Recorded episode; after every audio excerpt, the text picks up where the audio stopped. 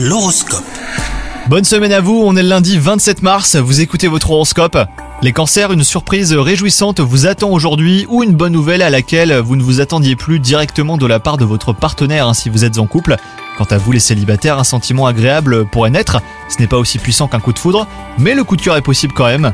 Vous manquerez de concentration aujourd'hui au travail, vous parvenez euh, pourtant à vous en sortir sans conséquence, vous avez envie euh, de faire vos preuves et vos actes ne semblent pas alignés avec votre besoin d'évoluer, cela ne devrait pas durer hein, les cancers.